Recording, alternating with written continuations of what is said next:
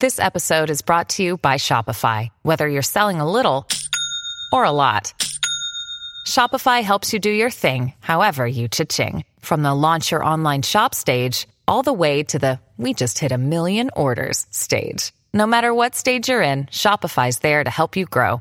Sign up for a $1 per month trial period at shopify.com slash special offer, all lowercase. That's shopify.com slash special offer.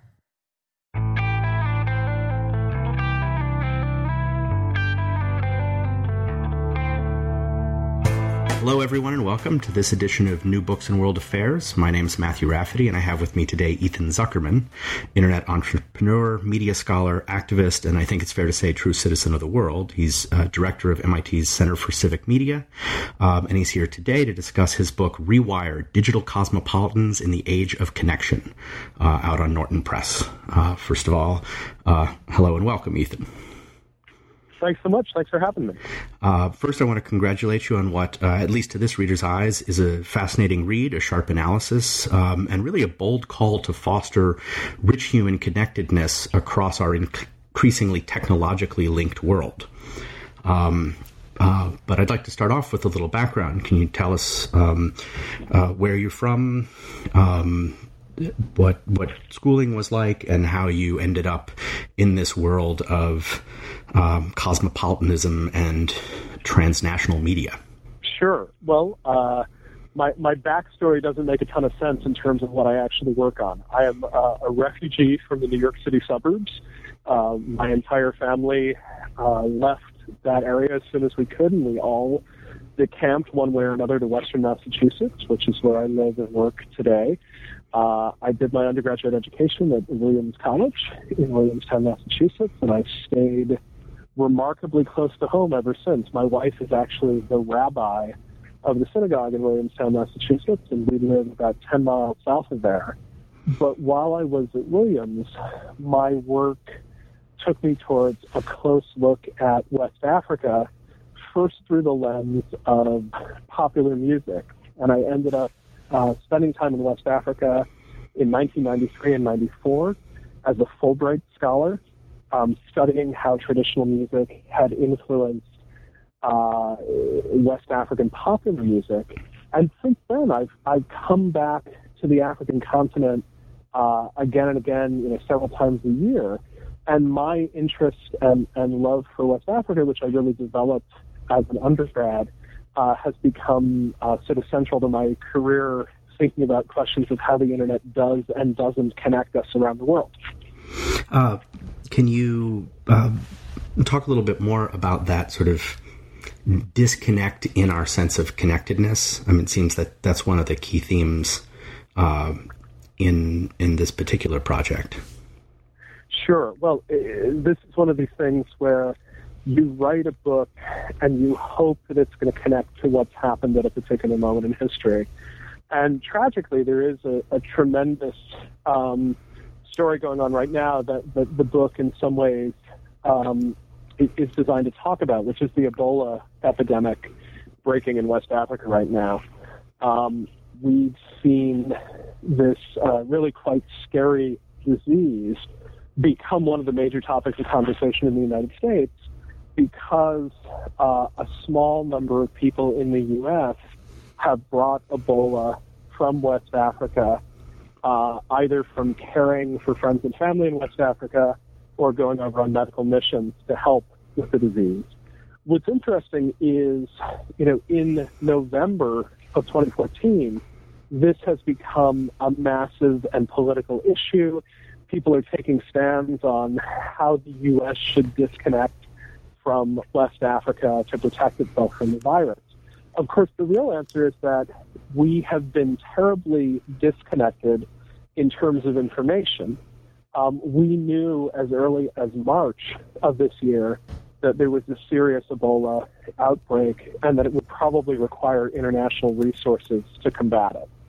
And there's been very, very little media attention to Ebola in West Africa through most of this year until it hit U.S. shores. And so, in some ways, Ebola really represents the problem that we're having. We're very connected physically.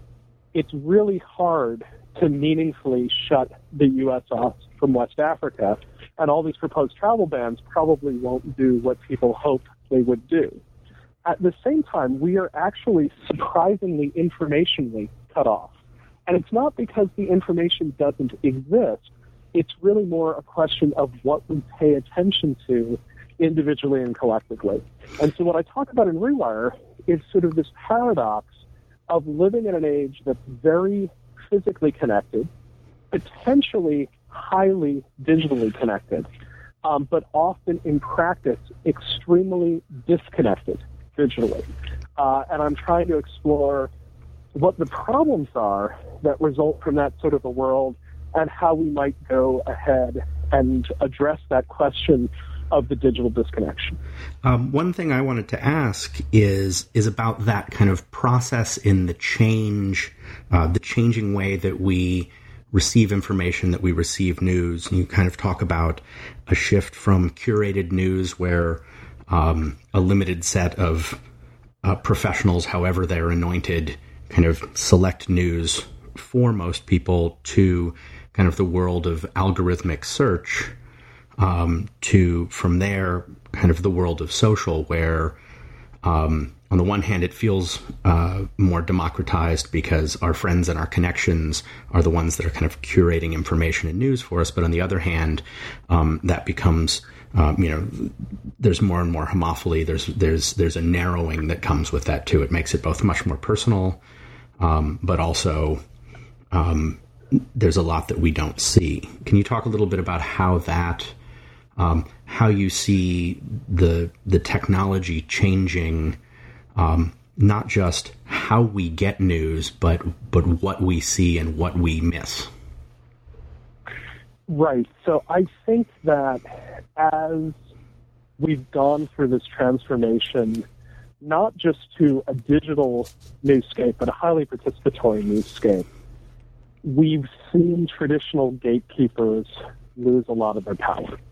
So the simplest way to understand this is we've gone from a world in which most people in the United States were dealing with three nightly newscasts and one or two daily newspapers, and that's where the media agenda was set, to a world in which apparently the media agenda is being set from all different directions. It might be being set by what your friends on Facebook want to talk about, who you choose to follow on Twitter, it might be set based on whether you take Fox News more seriously or CNBC more seriously or the Times of India more seriously. And I think at first, this looked like an extremely liberating shift. It looked like we were unseating uh, many of the old powerful institutions who might have had more control over our informational universes than some of us strictly wanted what we may be losing in the process is that some of those gatekeepers had a very conscious social mission. They were working very, very hard to make sure that there was at least some geographic diversity in the news, um, some ideological diversity in the news. And it's quite possible that as we replace this either with uh, basically putting our choice forward as the chief element in this, um, that we're ending up with a much narrower view of the world than we might have 30 or 40 years ago. Algorithmic curation makes this even trickier in that most of these algorithms are tuned around the idea of keeping us interested and keeping us engaged. And if the job of Facebook is to get us to spend more time on Facebook, it makes perfect sense that Facebook would give us a particular set of news, a set of news that we find interesting and engaging. We want to share it. We want to talk about it. The danger is that that may not be a very diverse set of news. It may not be a very challenging set of news. And it may not always be the news that we need about the world. Um, people have started raising interesting questions about were they getting more of the ALS ice bucket challenge on Facebook than they were getting stories about protests from Ferguson, which were taking place at roughly the same time.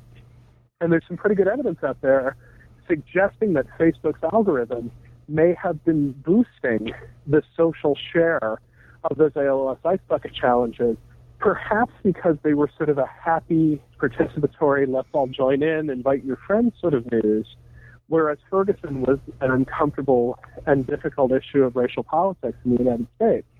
If we have algorithmic curators and their goal isn't diversity or any other civic output, if their goal is simply to keep us interested and keep us excited, it might be that we're actually significantly less well served than we are than we were in a day where we had uh, somewhat unaccountable gatekeepers trying to give us diverse and civically important news, but not necessarily catering to our interests. And and yet at the same time, we feel like because so much connection is possible, because we can pull up any newspaper from anywhere in the world at a moment's notice, we feel like we should be getting or we might be getting more relevant information. But in fact, because of the way our social networks and other things are winnowing what we receive, we may be getting even less than we did when we had less media. And is that does that seem right? Well, so I, I talk about this um, using an idea that I'm calling imaginary cosmopolitanism. And imaginary cosmopolitanism is speculation that the potential to pull up news from anywhere in the world, which is absolutely true of the web. It is theoretically possible to get information from anywhere. That that sometimes fools us into thinking that that is in fact what we're getting. Um, I think that every time we find ourselves clicking around on the web and we find ourselves on a page in Chinese um, that we can't read and we don't read in translation, somewhere in the back of our head, we're giving ourselves a little pat on the back for being engaged in this amazing global network where information could be coming from anywhere. And in fact, the truth is, there actually isn't a ton of information crossing over from the Chinese language internet into the English language internet. There's a lot of crossover in the other direction. Uh, the Chinese language internet is actually very aggressive about translating English language content. But I think that it's quite possible for us to hold on to this sort of dream, this sort of late 1990s dream of a truly global cosmopolitan internet and sort of fool ourselves into thinking that it's still happening. And I think in truth, most of the time, there's a lot of evidence that our media universes may actually be getting much smaller, much tighter, uh, much less ideological, uh, ideologically diverse, while we fool ourselves into thinking that the opposite is happening. And is that a product of you know the rise of larger businesses on the internet and in that space, or is that a product of the um, um, the way these algorithms are increasingly winnowing um, or framing what we see without us kind of understanding how those frames are being made?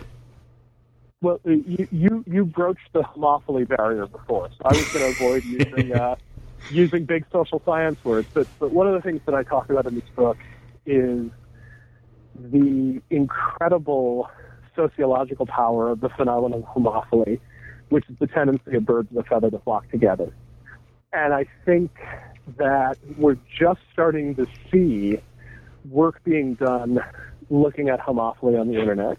There's terrific work done for years establishing that people self-sort themselves into communities um, by socioeconomic status, by religion, by race. People are really, really good in the physical world of finding their tribe. And we're starting to see evidence that there's much of that same self-selection in the digital world. Um, in terms of choosing to participate in fora, where most of the speakers agree with you, um, choosing to um, seek out news that reinforces your own opinions.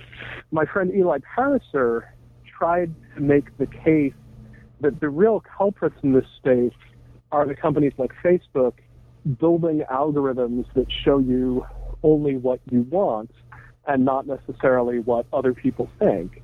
And I, I think Eli is on the right topic, but I think he's he's focusing too much on the algorithm.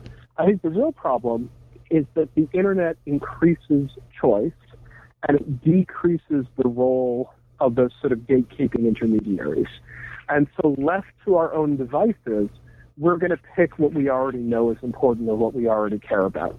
And so, if we know that, you know, uh, U.S. politics is important or that Israel is important, we're going to spend our time and attention on that. And if we know that Guinea is not important or Sierra Leone is not important, we're not going to pay any attention to that. And I think what's happened more than anything on the internet is this radical increase in choice has sort of amplified this tendency towards homophily. And we now see it getting baked into algorithms, but even when it's not baked in, it's a very powerful force contributing to what we see in don't. Mm-hmm. And is that what's the solution that you would propose? Do we need more kind of professional gatekeeping, um, or, or find a way that, that that kind of expertise in gatekeeping makes sense in um, the way the modern world is connected. Um, you talk also in the book a lot about uh, bridge figures, xenophiles and bridge figures as ways to increase meaningful connectivity and, and meaningful cross cultural conversation and exchange. Can you talk a little bit about, you know, where you would want things to go? Sure. So part of what I try to do in this book is not spend the whole time talking about the problem. So I tried to structure the book to be roughly half talking about my concern that we have a world in which there's a great deal of physical connection, connections of atoms, um, but much lower connections of bits, much lower connection of information and making the case that the bits go to follow our desire lines. Uh, and so far, our desire lines don't tell us very much about the developing world in particular. When we go and look for solutions, I do think that part of the solution has to be in asking gatekeepers to take on more of a civic function. And I do think there's a real challenge in the U.S. in particular, where we've sort of allowed our civic media, our media that helps us figure out how to act in the world as political and civic animals, um, has abdicated a lot of that function in favor of a purely commercial function. And I think that trying to figure out how gatekeepers can help us be more global and be more engaged with the rest of the world is part of the problem. Um, but I think as we look for these solutions, we can't just rely on the gatekeepers because they're losing a lot of power and a lot of authority.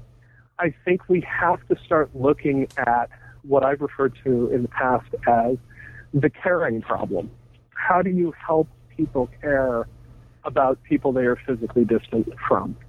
And the remedy that I've suggested there is investing in bridge figures who are people who connect two different cultures.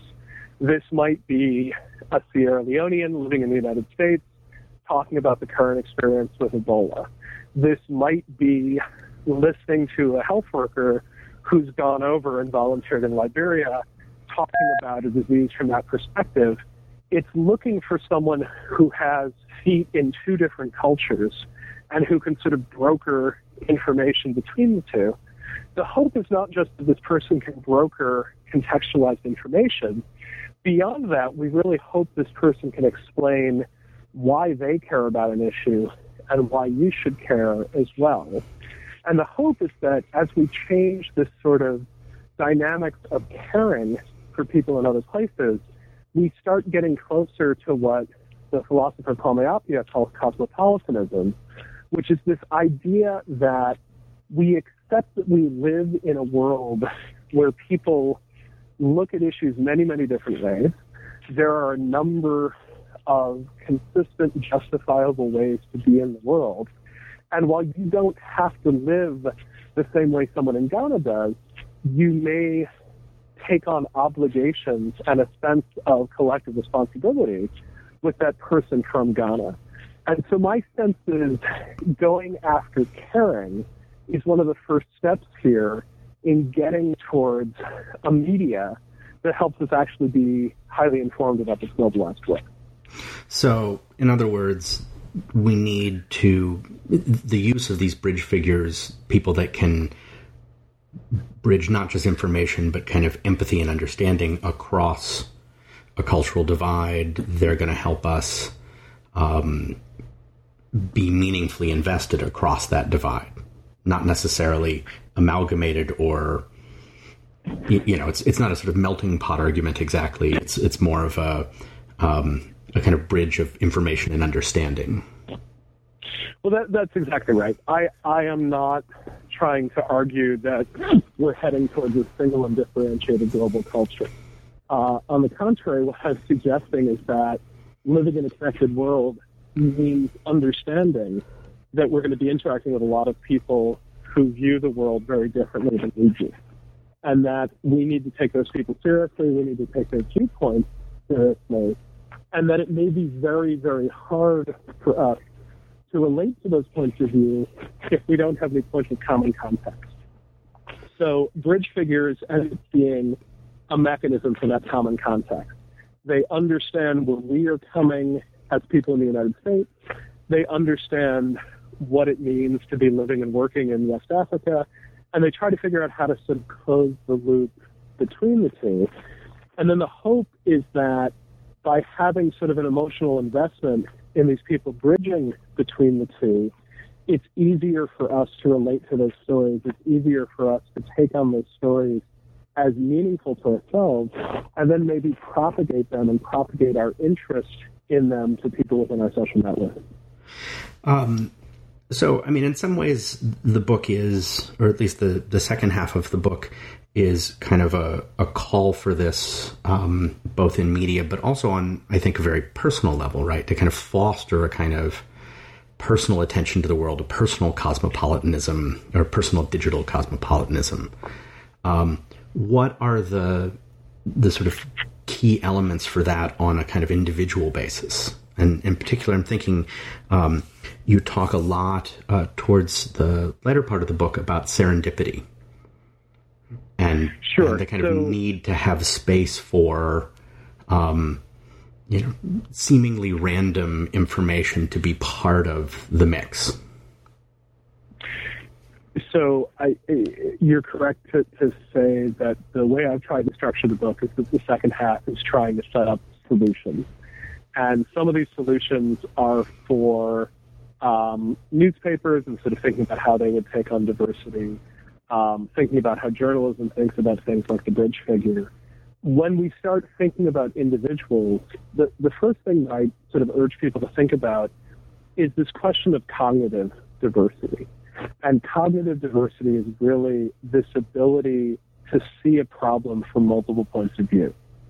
And you can bring cognitive diversity into your life uh, by working on a team with people who come from very different backgrounds and very different ways of, of thinking and looking at things. You can bring cognitive diversity into your life by putting yourself in situations where you're um, deeply outside of your home orbit. You know, travel can often do this for people. Um, working uh, with, with, very diverse groups. Um, you can also get cognitive diversity by exploring and reading deeply in ways that sort of challenge your ordinary assumptions and challenge what you normally pay attention to. And so I take on this question of serendipity and whether serendipity is in fact engineerable, uh, whether we could actually work on this question of how could we give you almost a serendipity dial uh, in your encounters with media to sort of say, um, I'd like more things that are unexpected but also possibly desirable. What's so hard about serendipity is that it doesn't simply mean random chance encounter. Um, what it does mean is sort of an unexpected but helpful piece of information that you encounter in your searches. And so engineering serendipity isn't as simple as just turning up the amount of noise in your explorations of the world.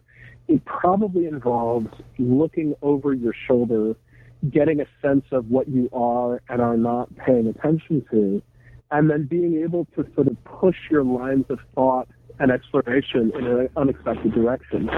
To me, it probably has to do with learning a lot about what your interests are, what you're already investigating, what you're already reading, and then pushing in different directions.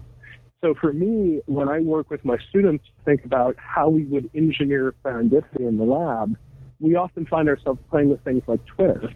and essentially saying, okay, we can tw- tell from your Twitter feed that you're interested in social media, that you're following the tech industry and how these different companies are developing, but you're mostly following experts in the United States. Can we find you someone who's looking at social media in China? And how would that challenge uh, what you know about the world? And would it give you information that's both unexpected and potentially very helpful? So we've been building a lot of small tools to try to uh, increase the chance of serendipity in an individual's life in the hopes of helping people sort of take control of their cognitive diversity. Um, I wanted to ask um, on the on the sort of the counter side of that. Um, is there a danger? Is there a concern? And how does somebody who wants to, um, you know, be a true and good cosmopolitan um, thinker and participator in the digital world, um, how do they avoid things like um, exoticism, appropriation? Um, you know, appropriation is kind of all the rage in discussions of art in the academy, in particular. Right, a lot of what you, a lot yeah. of the examples in the book, you have sort of musical or artistic um, uh, mashups and and crossovers and connections. Um, but you know that's also an area that's up to a lot of criticism. It takes it takes a certain amount of privilege.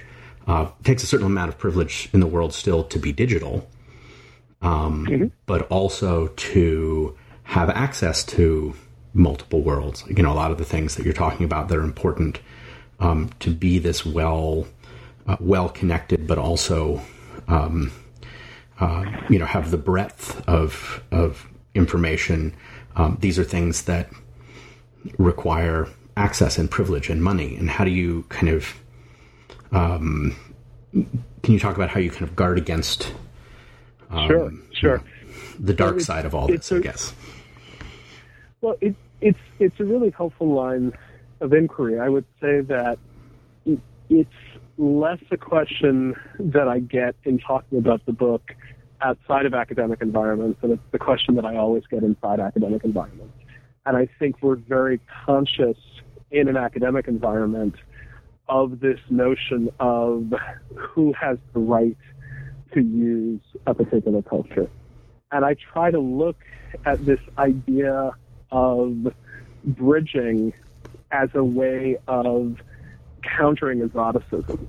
Um, so one of the arguments that I use that I, I suspect has been controversial and uncomfortable uh, ends up being something of a defense of Paul Simon's Graceland album, um, which was an album that was uh, quite controversial in some critical circles, where people saw it as an appropriation of South African culture uh, to benefit the sort of hyper privileged Simon. And then I started looking at some of the history behind it and actually finding pretty good evidence that uh, Simon, in many ways, was sort of recruited into the project by South African musicians who were very interested in could they find a way to put their music on the map in the same way that Jamaicans had managed to put reggae on the map. Uh, and if you start looking at the visibility of some of the types of South African music that came out of that collaboration and where it ended up professionally for many of those who were involved, you can make a pretty good argument that what actually happened was the United States and Europe opened up as markets for branches of South African culture that were otherwise entirely and completely invisible. So I think there can be this hypersensitivity to um, ensuring that people are always representing themselves through their culture.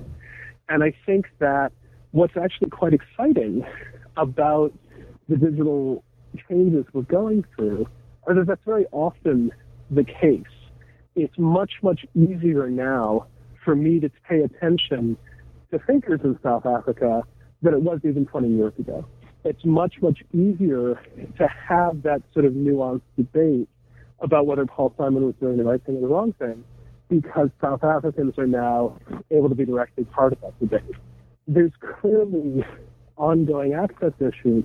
But the funny thing is that the access issues I think are much less severe um, than the issues of what we choose to pay attention to.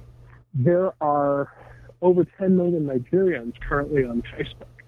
Most of us don't realize this because we aren't friends with most of them, and the information is not filtering particularly well from the Nigerian internet into the American internet.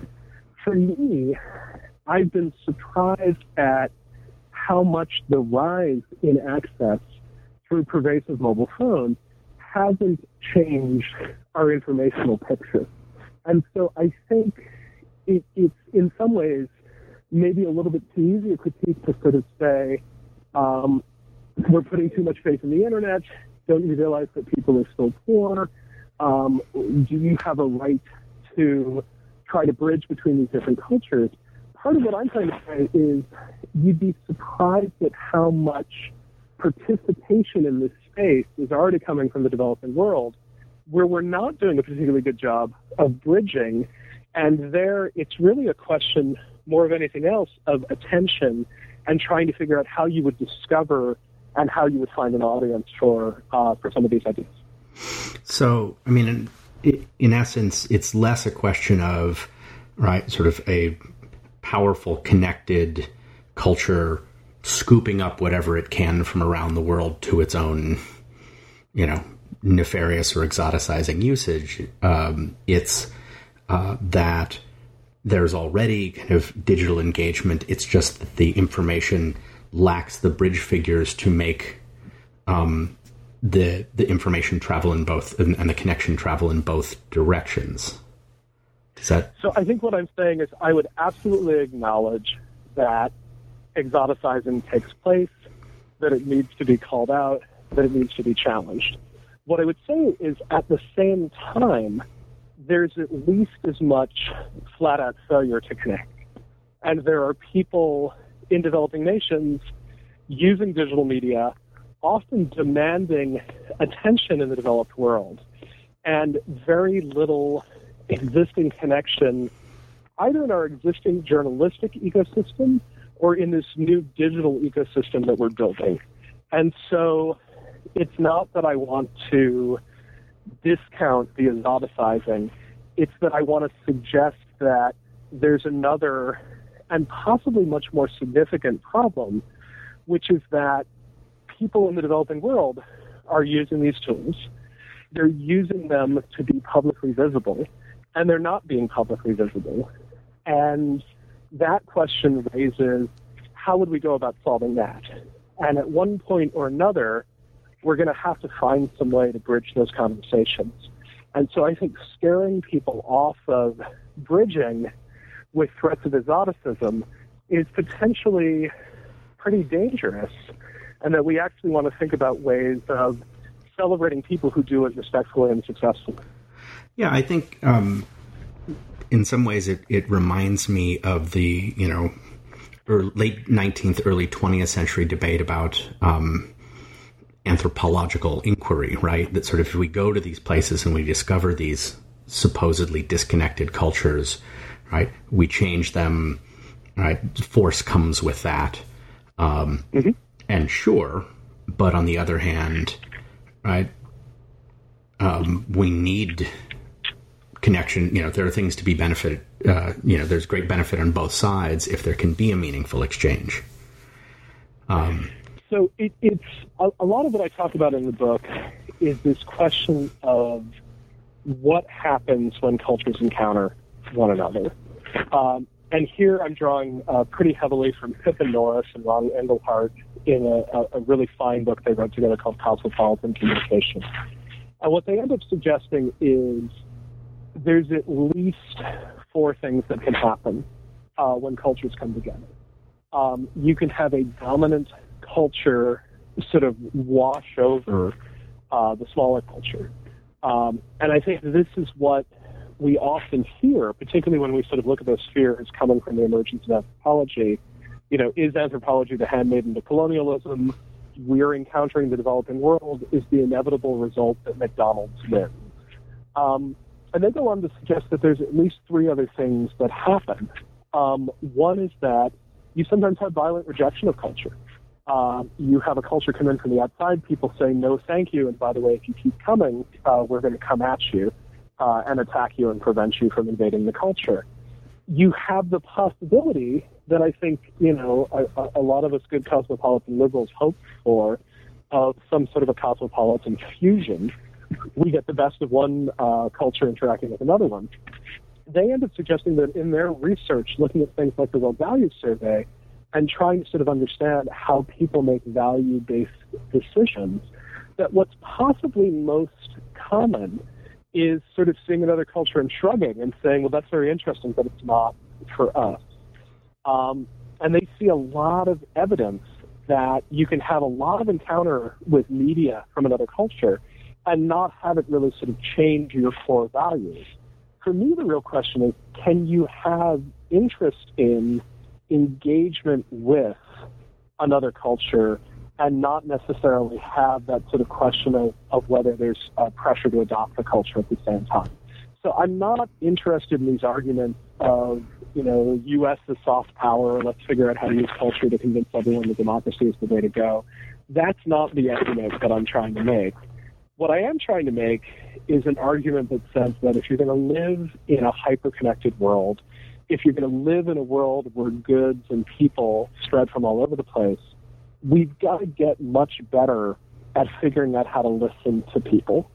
And that it's really, really hard to listen to people with whom we don't have a lot culturally in common. And we're probably going to need some help along that way. And so that that's where I'm sort of trying to identify uh, people and mechanisms who are taking on that task. Um, how optimistic are you about the directions we're going? Um, would you say? I mean, obviously, you've you've written a book that is trying to point out to a problem and pr- point to a problem and propose solutions or propose um, ways to address them.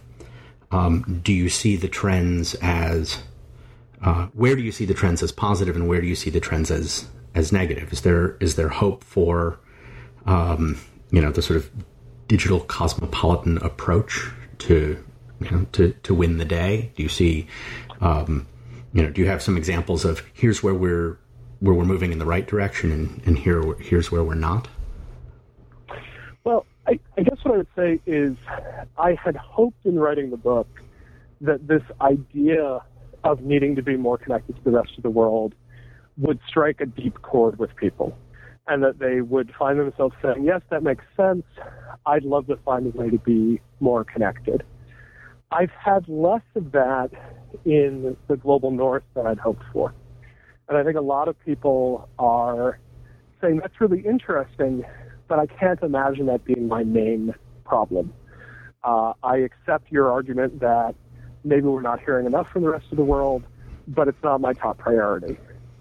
Where I found a lot of traction for the book and its ideas tends to be in the better connected corners of the global south, where people find themselves saying, you know, I've now got information from all over the world. I can see how Pakistan is portrayed all over the world, and I really don't like it.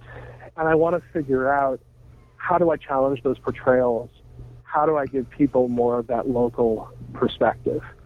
And so for me, where my hope comes out of this is the hope that the internet and related technologies around publishing and disseminating information could over time be a really interesting way of trying to correct some of these imbalances.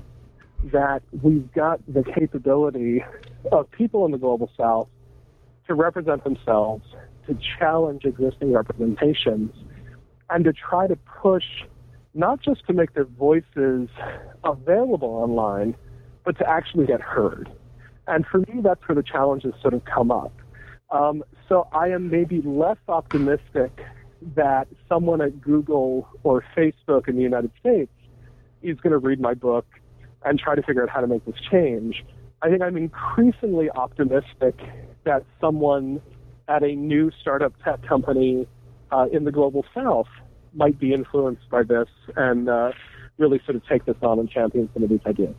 And so, um, where where things you see going, or where you um, uh, one of the things you you talk about at one point is, is kind of attempts or, or new moves to kind of build um, Silicon Valleys in the so-called developing world and build, you know, that that ultimately it takes some limited technology that's that's fairly inexpensive now and some coding know-how and you know not actually that much startup. It's you know it's it's easier to build a a, a tech startup in some ways than the kind of traditional, I think, often silly ideas that that get lo- freighted onto the developing world. Like what they really need is a shoe factory.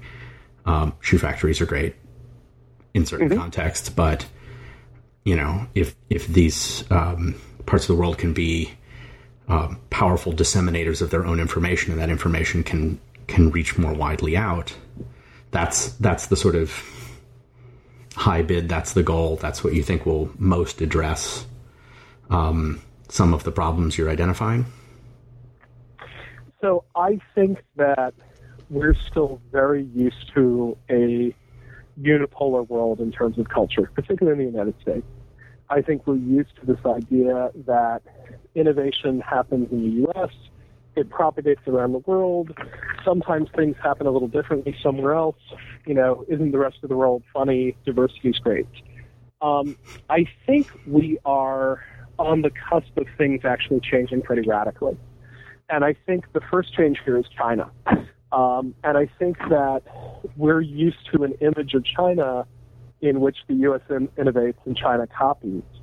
Um, and I think that's shifting pretty sharply um, when you start looking at some of the remarkable uh, Chinese companies coming up, um, not just in software, uh, where you've got very different paradigms for communication, uh, but even in hardware, with companies like Xiaomi uh, putting out a phone that is probably the most interesting thing to come out since the iPhone. I think we're starting to be challenged by this idea that we're going to end up in a, a radically multipolar world as far as creativity and innovation.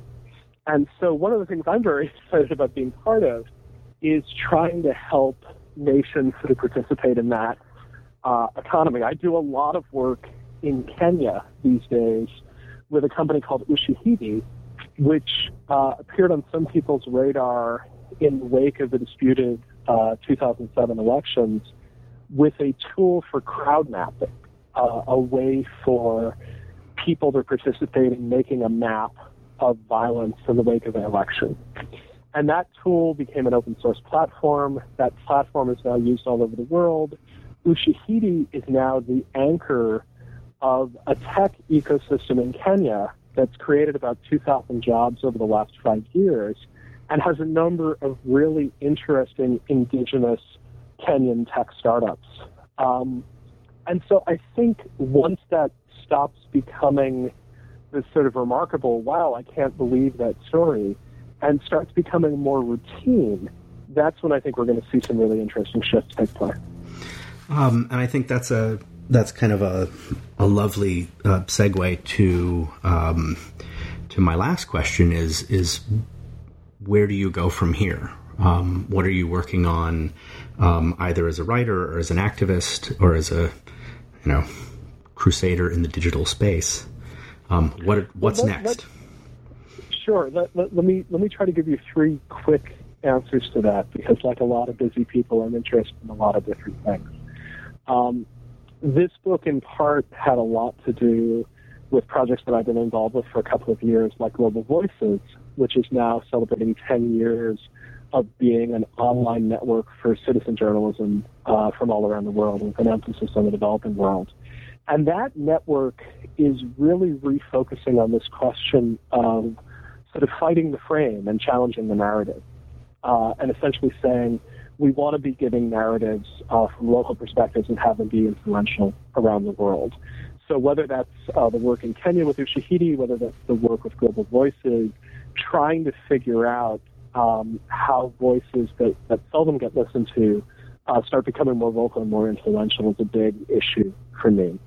As far as uh, where my personal work is going, I'm doing a lot of work right now on questions of how civics is changing in a digital age, whether we are ending up with a different definition of what it means to be a local citizen as well as a global citizen, which is what I was really thinking about in this book.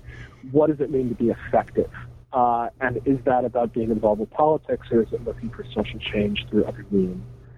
I'd say the last thing that I'm spending a lot of time on that I think a lot of people who have been on the net and sort of thinking about these issues for 20 or more years are, are wrestling with is do we have the web we want? And if we don't like what we have, do we still have time to make some changes? And I think that sort of 20 years into the commercial web, it's a fine time to sort of look at it and say, there are some things about how this works that don't make me really happy.